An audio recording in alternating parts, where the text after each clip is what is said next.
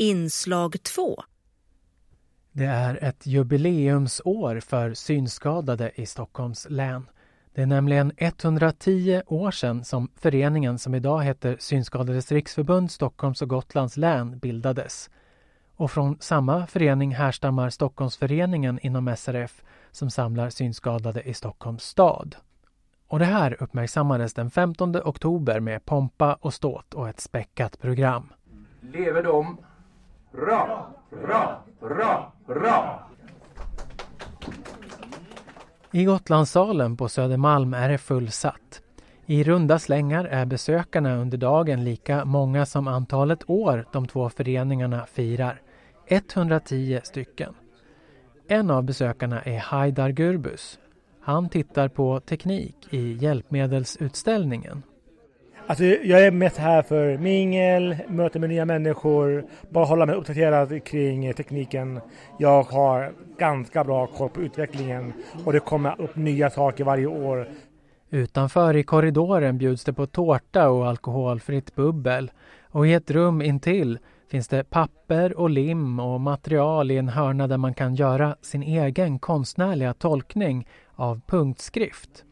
De som har hand om det är Vivian Emanuelsson och så Anne Måndotter som här pratar först. Ja, vi har lite såna här styvare pappskivor i olika färger, A fyra-format som man kan ha som bakgrund då.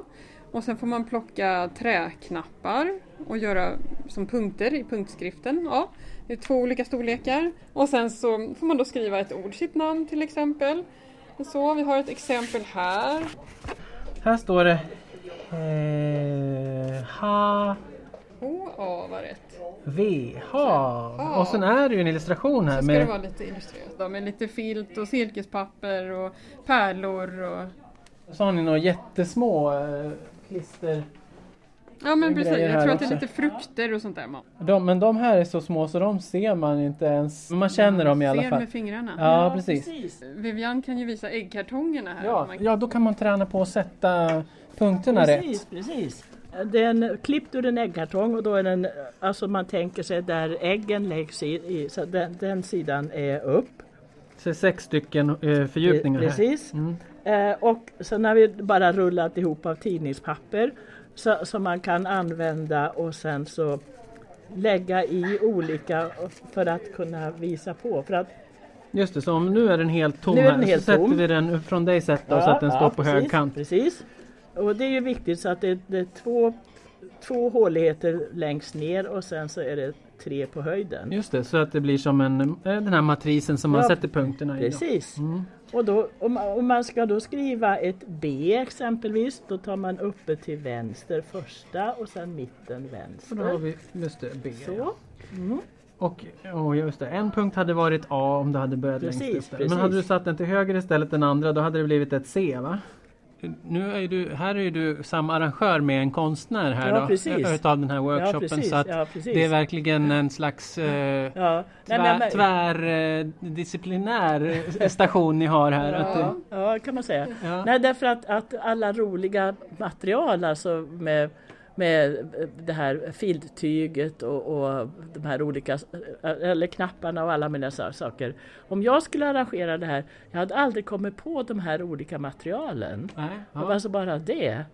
Visst. Sen kan jag leka och göra saker i och för sig, men, men just det här med att använda olika material, det tror jag inte ens att jag hade tänkt på. Då behöver man ha en rutinerad konstnär med sig. Under den här jubileumsdagen är det också föreläsning om punktskriftens historia. Och en annan föreläsning om smarta digitala verktyg som inte är hjälpmedel. Och så tal av båda föreningarnas ordförande, både länsföreningens och stadens. Och då har vi inte ens nämnt allt utav innehållet. I porten intill pågår samtidigt ett program för barn med pyssel där man kan göra sitt eget pennskrin. Och så finns det en sagoberättare på plats. Det var så himla kul att komma hit till det här mysiga rummet. Men jag tänkte ändå att jag skulle be er att ni följer med mig till en annan plats. Fast i fantasin. Tora Vall förtrollar en liten men engagerad grupp barn och föräldrar. Hon berättar flera olika historier. En av dem handlar om en prinsessa på äventyr. Under kastanjen så satt en kvinna och spann. Hon sa att ja, men det är klart att jag har lite mat till dig. Så hon satte sig och delade med sig av sin matsäck. Och när hon skulle gå så sa den gamla kvinnan, du ska få med dig någonting. Och så fick hon en sån här. En kastanj. En kastanj. Och jag behöver faktiskt få ge er varsin kastanj. Annars kommer inte jag kunna berätta den här sagan nu igen. En av dem som kommit hit med sitt barn är synskadade Jakob Rosenvind. Det här var inte precis vad han hade förväntat sig, men det var bra. Det var roligt tyckte jag. Det var spännande. Hon var verkligen bra på att berätta. Men det var inte riktigt för jag. Jag trodde att det skulle vara någon sorts um, teater hade jag föreställt mig. Men det, men det, var, det var bra det här också. Men det, jag tycker att det skulle finnas um, mera för, för föräldrar med synnedsättning. Liksom. Det är kul att få träffa andra föräldrar så man vet hur man ska lösa olika frågor liksom, eller saker som händer med barn. Liksom. Se hur andra har gjort och sådär. För man blir liksom väldigt, eh, ja, väldigt ensam. Liksom. Sen som att man måste komma på egna lösningar på saker och ting hela tiden. För att man träffar inte så ofta andra föräldrar med synnedsättning. Liksom. Så, jag vet inte, för något år sedan så var det så här till exempel att man kom till ett lekland eh, och så fick man vara där eh, på morgonen innan de... Då var det liksom inte så mycket andra barn där. Och så, för det är ju ofta en sån där sak som jag tycker är svårt när man är med barnen på ett lekland. För att man hinner inte med liksom. Och så är det så här... Ja, det är liksom anpassat för att man, man är barn helt enkelt. Så om man ska... Man slår liksom hud, man kan springa in i saker. Ja. Mm. Pannan i bjälkar. Ja, precis. Så, ja, det är svårt att hinna med helt enkelt. Ja. Den här dagen, femtonde oktober, är också Vita Köppens dag. Så det bär iväg på en auktion ute på stan också. Och det är så pass många intresserade att man delar upp sig i två grupper. En med många från unga med synnedsättning och så en med mestadels lite äldre medlemmar. De har med sig vita käppar och ögonbindel eller optik som ska simulera nedsatt syn för att låta folk som går förbi testa hur det är att gå med en käpp och inte ha full syn. Du var på väg ut till gatan nästan. Ja. Jag tänkte bara fråga hur det kändes att testa. Ja, vad ska jag säga, väldigt ovant förstås det här att inte se någonting. Och eh, jag tyckte att jag gick rakt fram, men det gjorde jag uppenbarligen inte. Fick korrigera hela tiden så här. Min eh, bästa vän är synskadad, så att därför vill jag eh, testa det här. För att få lite bättre inblick i hur de har det. Får jag fråga vad du heter? Jag heter Björn. Tillbaka in i värmen igen. Här möter vi Karin Hjalmarsson som är ordförande i länsföreningen och hon är riktigt nöjd med dagen.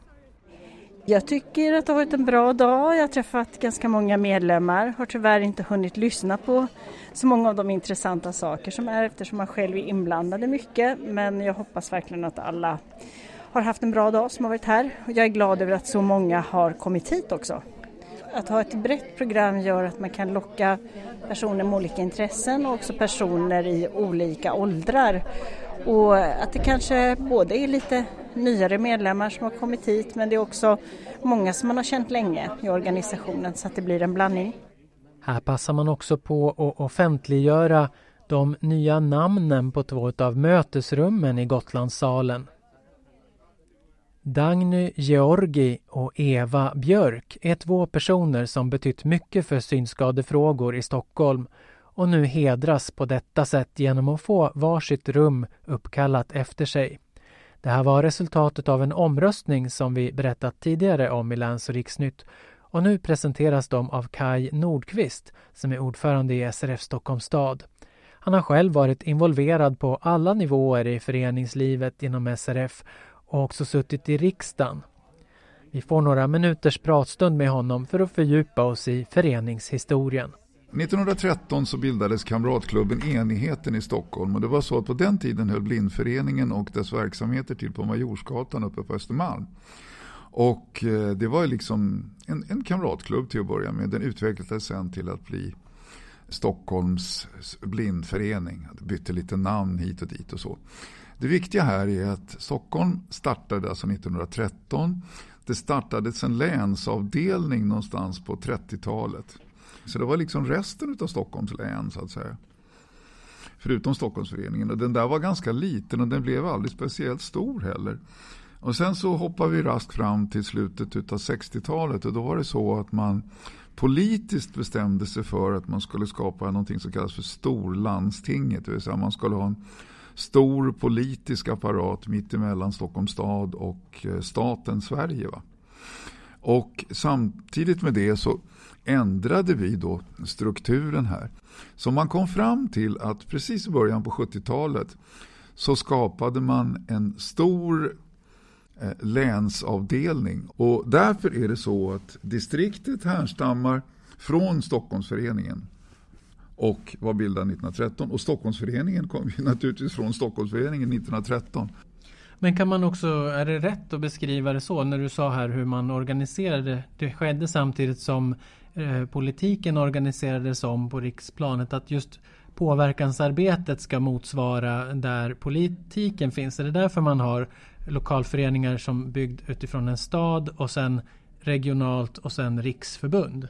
Så är det, och det har varit tanken hela tiden att eh, våran organisation så att säga speglar den politiska strukturen. Och jag tänkte på, nu sa enheten som bildades, på ett sätt var ju det också lite ett slags eh, arbetarsammanslutning, va? Alltså från början så var det Blindas förening, det var ju en arbetsgivar- och hantverkarförening, det vill säga alla blinda som kände varandra i stort sett från Tomteboda skolan på artonhundratalet, arton åttionio. Och de bildades precis på samma sätt som fackliga organisationer på den tiden. Man började med att skapa begravnings- och sjukkassor, för att när människor blev sjuka, när de skulle bli begravda, så skulle inte familjen, familjen gå under av den anledningen. Du som är ordförande också nu i S R F Stockholm stad som det mm. heter idag då. Vad är kännetecknande liksom för att få engagemang och få folk att komma på evenemang och sånt idag liksom, om man tänker att tiderna förändras och sådär?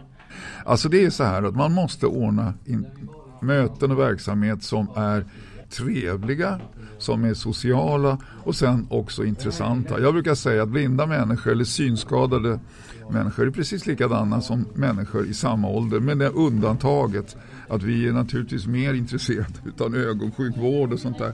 Men annars har vi i stort sett precis samma intressen som andra. Och det gör att vi tycker om att umgås. Vi tycker det är trevligt att ha torsdagskaféer. Vi tycker det är trevligt att ha pubbar som man kommer till. Vi tycker det är trevligt att ha, som vi hade för några veckor sedan, att man visar upp kvinnokläder och att man kan köpa det på ett smart och trevligt sätt här anpassat. Sånt ger medlemmar. Sen så gäller det liksom...